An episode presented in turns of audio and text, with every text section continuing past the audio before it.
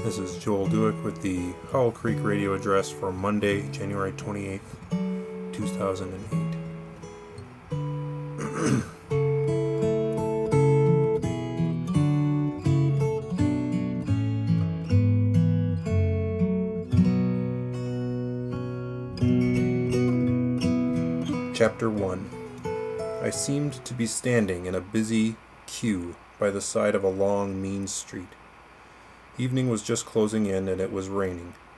I had been wandering for hours in similar mean streets, always in the rain and always in the evening twilight. Time seemed to have paused on that dismal moment when only a few shops have lit up and it is not yet dark enough for their windows to look cheering. These first sentences of C.S. Lewis' book, The Great Divorce, accurately describe my perception of the city of our city and all cities.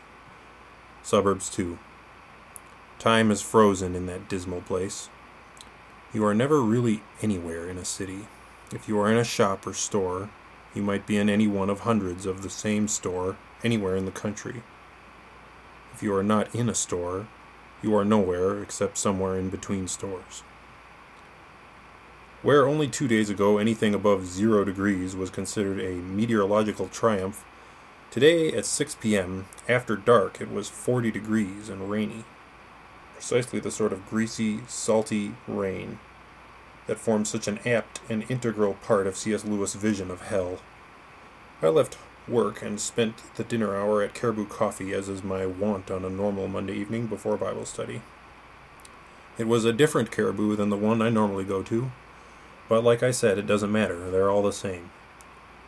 The other one, you show up almost every Monday at roughly the same time and they still don't know your name. I guess I have this nagging vision of a utopia where the places I frequent for commerce offer just as much of a human connection as my living room.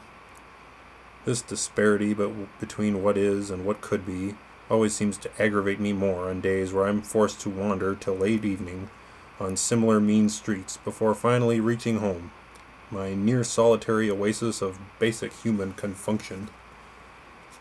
These days, too, are good for me, if they only keep me in a state of prayer and a search for solutions.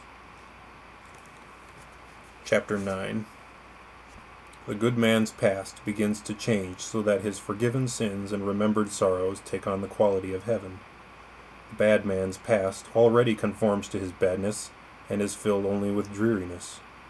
And that is why, at the end of all things, when the sun rises here, and the twilight turns to blackness down there, the blessed will say, We have never lived anywhere except in heaven, and the lost, we were always in hell. And both will speak truly. The end.